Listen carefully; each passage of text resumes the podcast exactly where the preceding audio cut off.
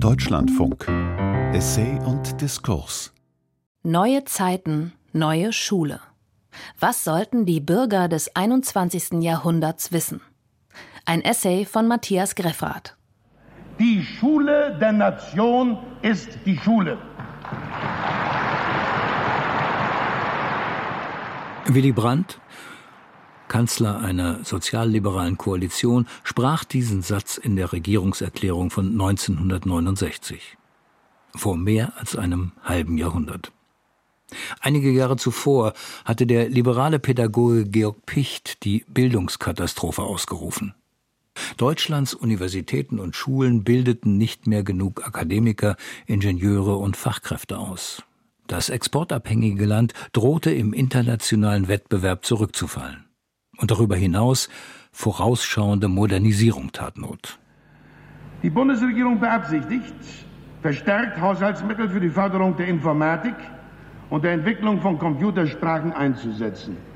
Diese Seite der Datenverarbeitung ist besonders umfangreich und erfordert mehr Mittel als die Entwicklung der eigentlichen Rechenmaschine. Man übertreibt nicht, wenn man der Computertechnik eine katalytische Wirkung nicht allein für die gesamte wissenschaftstechnische Entwicklung zuspricht, sondern weit darüber hinaus auch für die industrielle Produktion, die Verwaltung und andere Bereiche. A tempo sollten jetzt Fakultäten für Informatik gegründet werden, so wie heute wieder. Und noch eine Zukunftsbaustelle wurde in jener Zeit von Willy Brandt eröffnet, genauer gesagt schon einmal eröffnet. neunzehnhundertzweiundsiebzig vor Nobelpreisträgern in Lindau sagte er: Die Auswirkungen von Umweltschädigungen erscheinen nicht nur räumlich, sondern auch zeitlich verschoben, sodass eine erhebliche Zeitspanne zwischen der Verursachung und der schädlichen Wirkung liegen kann. Die Gefahren werden häufig erst erkannt, wenn sie sich bereits millionenfach vervielfältigt haben. Man sollte daraus die Lehre ziehen, dass es insgesamt schon viel später ist, als wir denken möchten. Maßnahmen, die wir heute ergreifen, werden unheilvolle Prozesse unter Umständen erst in Jahren unter Kontrolle bringen können. Es geht, meine Damen und Herren, um nicht weniger als darum, den Zusammenbruch unseres ökologischen Systems zu verhindern. Aber Modernisierung tat nicht nur Not in Bezug auf den Computerrückstand und die ökologischen Gefahren. Auch die Gesellschaft sollte moderner werden. Das deutsche Schulsystem war immer noch gegliedert wie nach der ersten industriellen Revolution. Volksschule für die arbeitenden Massen, Mittelschule für die kaufmännischen und technischen Kader, Abitur für die Führungskräfte.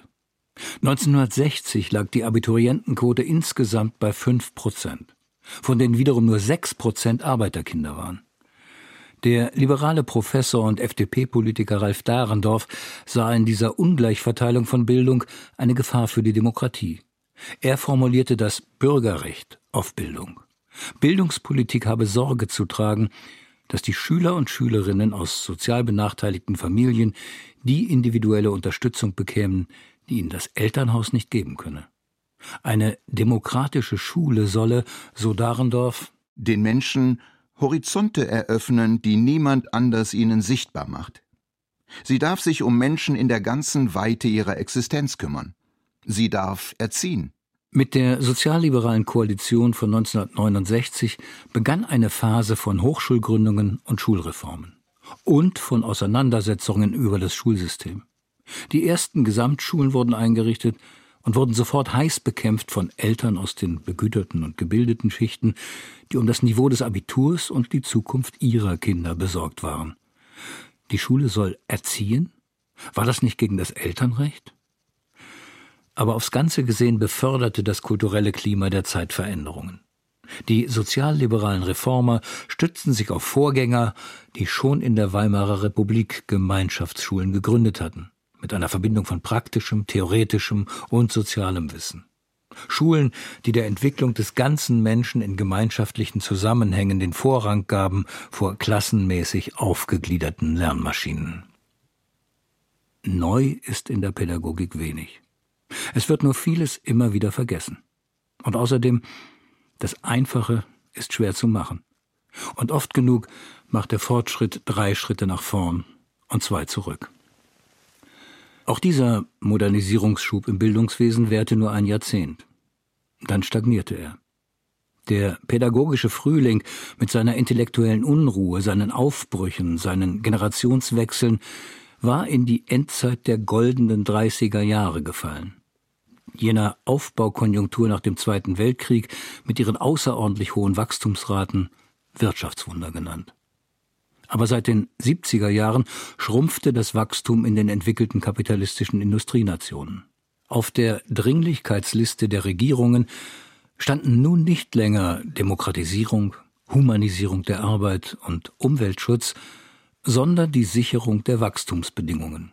Konkurrenzfähigkeit auf dem Weltmarkt first, Infrastruktur, Sozial- und Bildungspolitik second. Aber das Ganze wurde zunehmend zu einem Wachstum auf Pump.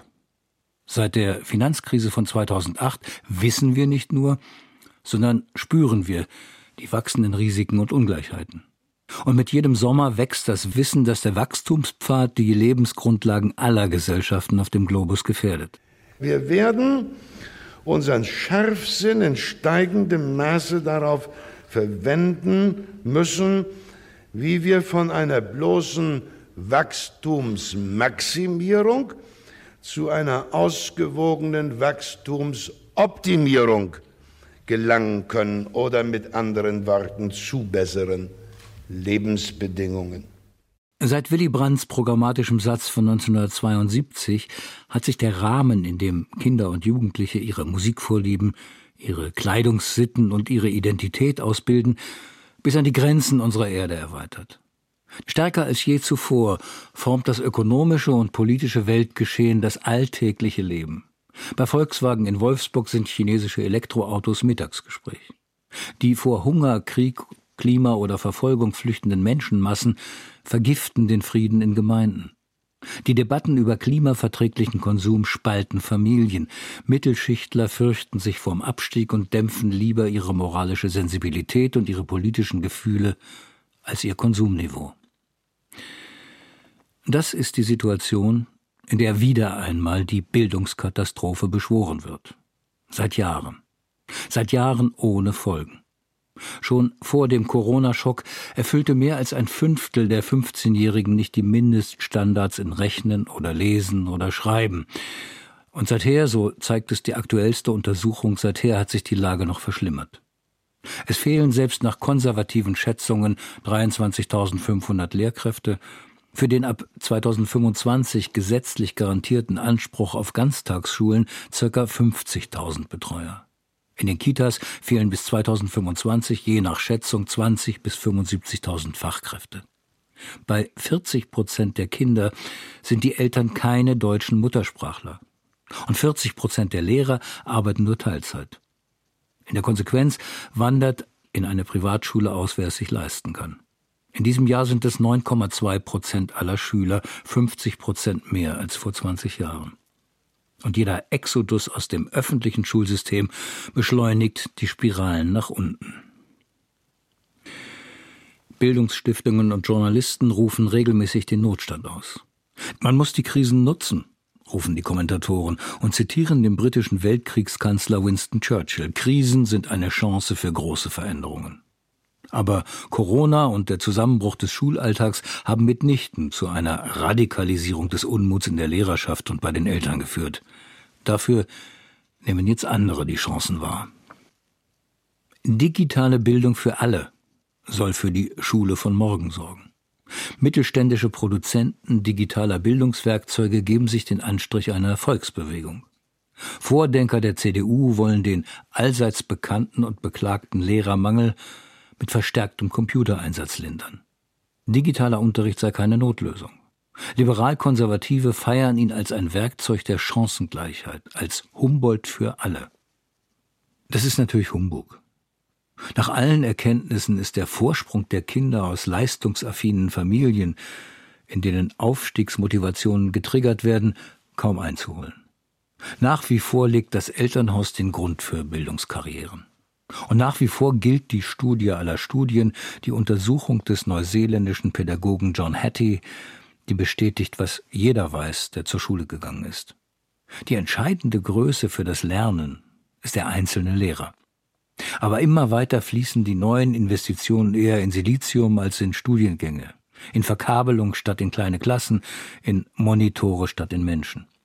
Und wenn heute von Medienerziehung geredet wird, wenn es sie überhaupt gibt, beschränkt sie sich meist auf Nutzungswissen, Bedienungsprobleme, Virenschutz. Allenfalls noch geht es um Datenschutz und die Gefahr von Überwachung. Was aber Not täte, schreibt der Medienphilosoph Roberto Simanowski, wäre nicht nur ein Informationsupdate, sondern zugleich ein Perspektivenwechsel. Vom Nutzungs- und Verfügungswissen zur Reflexion der gesellschaftlichen Folgen der Digitalisierung. Denn Algorithmen sind nicht unschuldig. Sie gestalten soziale Verhältnisse, denn sie sind eingebettet in ökonomische Strukturen und in Machtkalküle. Die durch avancierte Datenanalyse mögliche Feinkalkulation von Risiken untergräbt das Solidarprinzip im Versicherungswesen. Die Automatisierung ergreift nun auch komplexe und erfahrungsbedürftige Tätigkeiten. Das steigert die Produktivität, aber untergräbt zugleich auch die Verhandlungsmacht der Arbeitnehmer. Und die Plattformökonomie untergräbt die Selbstständigkeit des Mittelstands in Handel, Produktion und Dienstleistungen. Die Kodierungen der sogenannten sozialen Medien prämieren das Schrille, das Aggressive und zersetzen die öffentliche Sphäre. Lehrer, die solche Zusammenhänge reflektieren können, müssten viel über Algorithmen, Plattformökonomie, Trolltechniken wissen. Vor allem aber müssten sie ein wirklich umfassendes Weltwissen haben. Fake News zu erkennen und die Obszönität von Trolls zu demonstrieren, das mag noch leicht sein. Aber Pädagogen, Lehrer, Mentoren müssten auch noch in der Lage sein, ad hoc in die Vorstellungswelt ihrer Schüler zu steigen und zu vermitteln, dass es anders ist. Das Urteilsvermögen und die Kritikfähigkeit von Heranwachsenden zu schulen, ist eine anspruchsvolle Aufgabe. Und sie macht den Lehrer angreifbar. Denn worum geht es bei Fake News und Fälschungen, bei Hate Speech, Trollen und ästhetischer oder lumpencharismatischer Einflussnahme? Letztlich um Sachverhalte, die gesellschaftlich umstritten sind. Es ist ein Paradox. Je demokratischer die Gesellschaft wurde, desto stärker ist seit dem neunzehnten Jahrhundert das Schulwesen zum Ort parteipolitischer Streitigkeiten geworden. Die schulpolitischen Ziele der Parteien orientierten sich schon immer und so auch heute an ihren gesellschaftspolitischen Leitbildern. So war und so ist die Schulpolitik eine Funktion der gesellschaftlichen Auseinandersetzungen. Bürgerliche Eltern kämpfen gegen die Gesamtschule, Klimaskeptiker gegen Physiklehrer, Antirassisten gegen Literaturkanons, Säkularisten gegen Gebetsräume, Konservative gegen den Vorschulzwang. Aber alle diese weltanschaulichen und kulturellen Auseinandersetzungen wirken heute rudimentär angesichts der beiden großen Probleme. Die Grundschulausbildung sichert in dieser lange vernachlässigten Einwanderungsgesellschaft nicht länger die einfachsten Qualifikationen in ausreichender Zahl. Und das Zweite, die Schule kann ihre Aufgabe, für gesellschaftlichen Zusammenhalt zu sorgen, immer weniger erfüllen. Die Integration unterschiedlicher Milieus, Wohlstandsniveaus, kultureller Kreise war so lange kein dramatisches Problem, wie diese Gesellschaft ihre Probleme und Ungleichheiten durch Wachstum lösen konnte. Auch in den Jahrzehnten des stagnierenden Wachstums überlebte noch die Gewissheit, dass es, wenn auch in unterschiedlichen Tempi und unterschiedlichen Quantitäten, immer mehr geben wird, wenn auch für die einen viel mehr und für die vielen nicht ganz so viel mehr. Aber nun bröckelt dieser Wachstumskit, der das Land gut und friedlich zusammengehalten hat. Und, wir erleben es gerade, Geld für große Investitionen erhält allenfalls, wer Wachstum verspricht und ein erneutes Anspringen der Konjunktur. Aber die Zeichen stehen darauf, dass wir keine Konjunkturdelle zu überwinden haben, sondern direkt an einer Epochenschwelle stehen.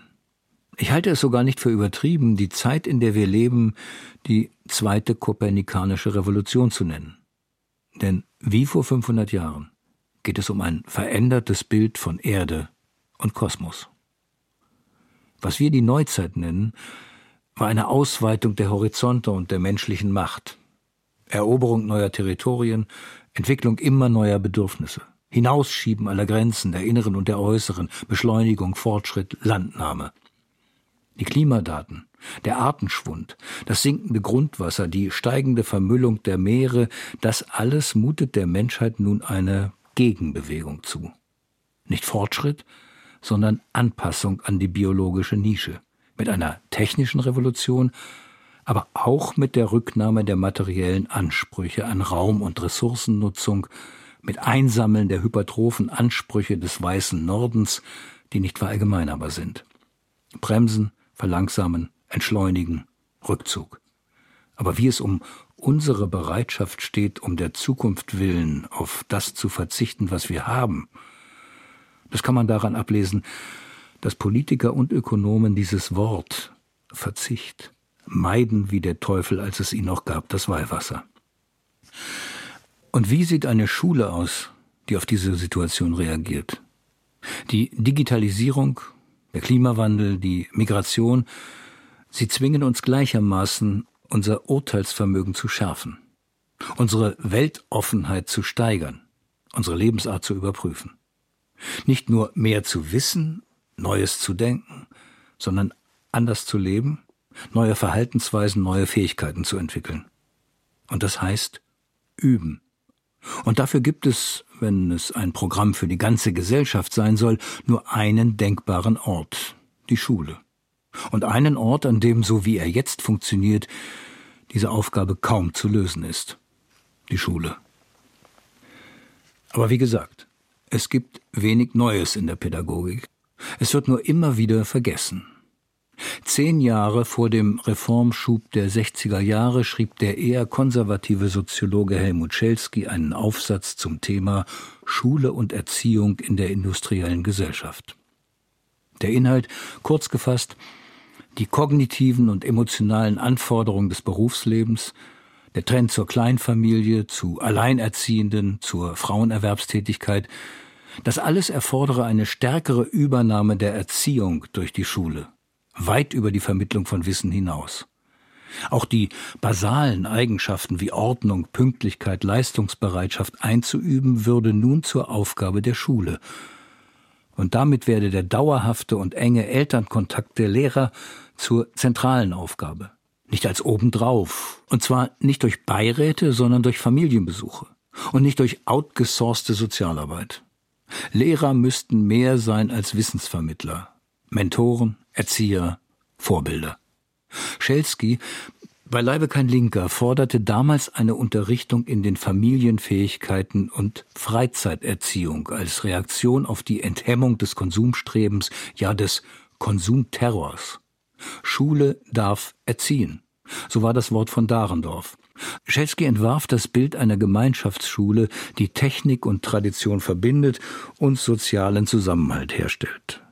Schule müsse in die Mitte der Gesellschaft geholt, zum sozialen Ort werden. Das war neunzehnhundertsiebenundfünfzig. Der Gedanke war auch damals nicht neu, aber er erscheint heute attraktiver denn je. Wo man die Schule in irgendwelche Mittelpunkt-Schulzentren ausgelagert hat, da muss man sie zurückholen. Ins Leben der Stadtteile, der Dörfer, der Kieze. Die Schule in einer Zeit der Umbrüche. Sie könnte auch die Fähigkeiten trainieren, die in einer schrumpfenden Wirtschaft schon jetzt immer weniger von einem gut gepufferten Sozialstaat übernommen werden können und die eigentlich sowieso nicht kommerzialisiert gehören. Pflege der Alten, das nannte man früher Pietät. Verantwortung für den Zustand der Straßen, der Nachbarschaft, der Stadt übernehmen. Das nannte man früher Bürgersinn. Praktiken einüben und ausüben, die früher im Haushalt gelernt wurden und jetzt zu bezahlten Dienstleistungen geworden sind. Medizinischen, gastronomischen, kulturellen. Keine Schule ohne eine Küche, in der die Kinder ihr Essen selber kochen. Keine Schule ohne einen Acker oder wenigstens Garten, von dem sie die Rohstoffe dafür beziehen. Oder doch einen Teil davon. Kein Curriculum ohne Medizinunterricht, theoretisch und praktisch. Schulen, die sich ganz konkret öffnen für nächtliche Hallenfußballturniere und Kiezkonzerte, für arabische Hochzeiten, Computerkurse für Rentnerinnen, Schuldnerberatung, Reparaturworkshops. Solche Schulgemeinden würden die Kenntnisse und das Engagement der Eltern, also der Handwerkerinnen, der Musiker, der Köchinnen, der Rechtsanwälte, der Programmiererinnen benutzen, damit die Nachwachsenden nicht nur in zwei Wochen Praktikum am Leben schnuppern, sondern von Beginn an aktiv teilnehmen können. Kleine Inseln der Öffentlichkeit, Bürgerschulen. Direkt und analog könnten sie Bollwerke gegen die vordringenden Wellen des Weltverzehrs und der digitalen Zerstreuung sein. So könnten sie Werkstätten einer Gesellschaft im Aufbruch sein. Wie hieß es bei Dahrendorf? Schule soll den Menschen Horizonte eröffnen, die niemand anders ihnen sichtbar macht. Sie darf sich um Menschen in der ganzen Weite ihrer Existenz kümmern. Sie darf erziehen. Schöne Ideen, höre ich den Einwand. Klingen nach dem Besten aus den Zwanzigern und Sechzigern und Siebzigern, nach Gemeinschaftsschulbewegung der Weimarer Jahre, nach Ivan Illich und der Laborschule in Bielefeld. Warum auch nicht? Aber es gibt auch eine defensive, eine weniger idyllische Variante dieses Plädoyers für die Gemeindeschule. Aus England kommt dieser Tage die Meldung, dass der soziale Kontrakt zwischen Eltern und Schule zu zerbrechen droht. Dass nach Corona und der Phase des Homeschoolings der Schulbesuch in vielen gesellschaftlichen Milieus nicht mehr selbstverständlich und zwingend ist. Dass Kinder zu Hause bleiben, wie und wann es ihnen oder den Eltern passt. Dass Influencer gegen Lehrer ausgespielt werden.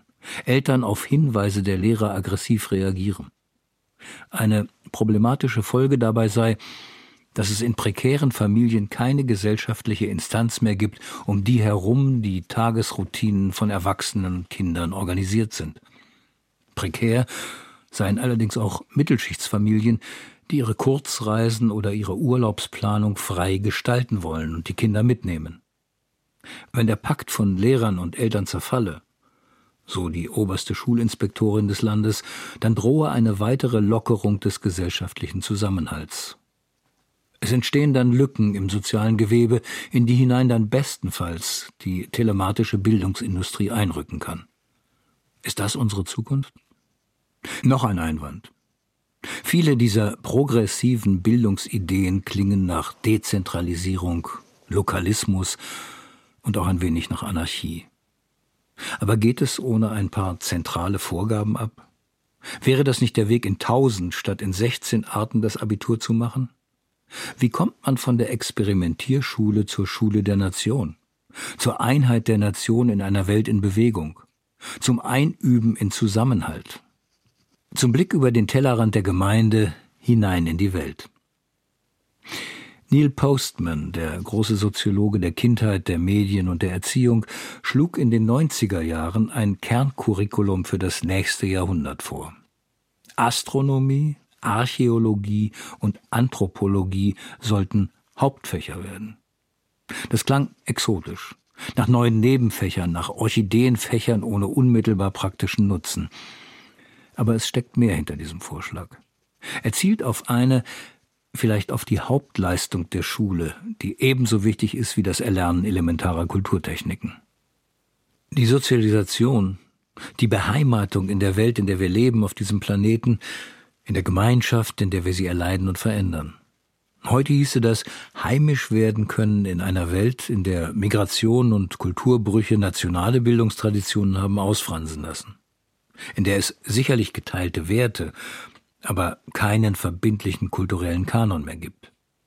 In der mich nicht die nationale Herkunft mit meinem Nächsten verbindet, wenn es gut geht, aber die Sorge um die Zukunft und unsere gemeinsame Präsenz in der Zeitenwende. Astronomie, Archäologie und Anthropologie könnten dabei helfen. Astronomie, denn wo wir herkommen, wie der lange Weg vom Urknall zum gefährdeten Unikat eines von denkenden Tieren besiedelten Planeten aussah, wie wir uns die Welt jenseits aller Galaxien vorstellen, was jenseits des Vorstellbaren ist, wie viele Welten es gibt, wie uns der Blick auf die Erde von außen verändert. Das sind Fragen, die sich unabhängig von Rasse, Religion, Klasse und Abstammung stellen. Anthropologie, wozu das denkende, werkzeugproduzierende, fantasierende, glaubende und singende, aber nicht genetisch festgelegte, sondern unspezialisierte und weltoffene Tier fähig ist. Wie zahlreich seine Wege, was allen gemeinsam ist und warum sie doch so verschieden sind, wo es biologisch fixiert ist und wie groß der Spielraum seiner Anpassungsfähigkeit und Weltoffenheit ist. Und Archäologie. Das Fach, das aus den Gegenständen vergangener Lebenswelten Zusammenhänge konstruieren, Mutmaßungen anstellen, Fantasien entwickeln kann. Auch über Gesellschaften, die untergegangen sind durch Naturgewalten oder eigene Taten. Alles das zu erörtern, kann Stoff abgeben für eine Schule der Toleranz, der Kooperation, der Zuversicht. Einheit und Unterschied lieben lernen, Bodenhaftung in der Geschichte finden und Empathie mit der Welt. Die tastenden Antworten, die ein solcher Unterricht finden könnte, auch sie könnten motivieren zum Aufbruch in die zweite kopernikanische Wende. Den Menschen Horizonte eröffnen, die niemand anders sichtbar macht. Alle wissen, was zu tun ist, aber keiner tut es. Die Parallele zur Klimakatastrophe ist schlagend. Wenn wir jetzt nicht handeln, werden die Schüler von heute in zehn Jahren in einer wenig attraktiven Welt leben. Und ihre Chancen für ein selbstbestimmtes Leben in Sicherheit und Frieden stünden nicht gut.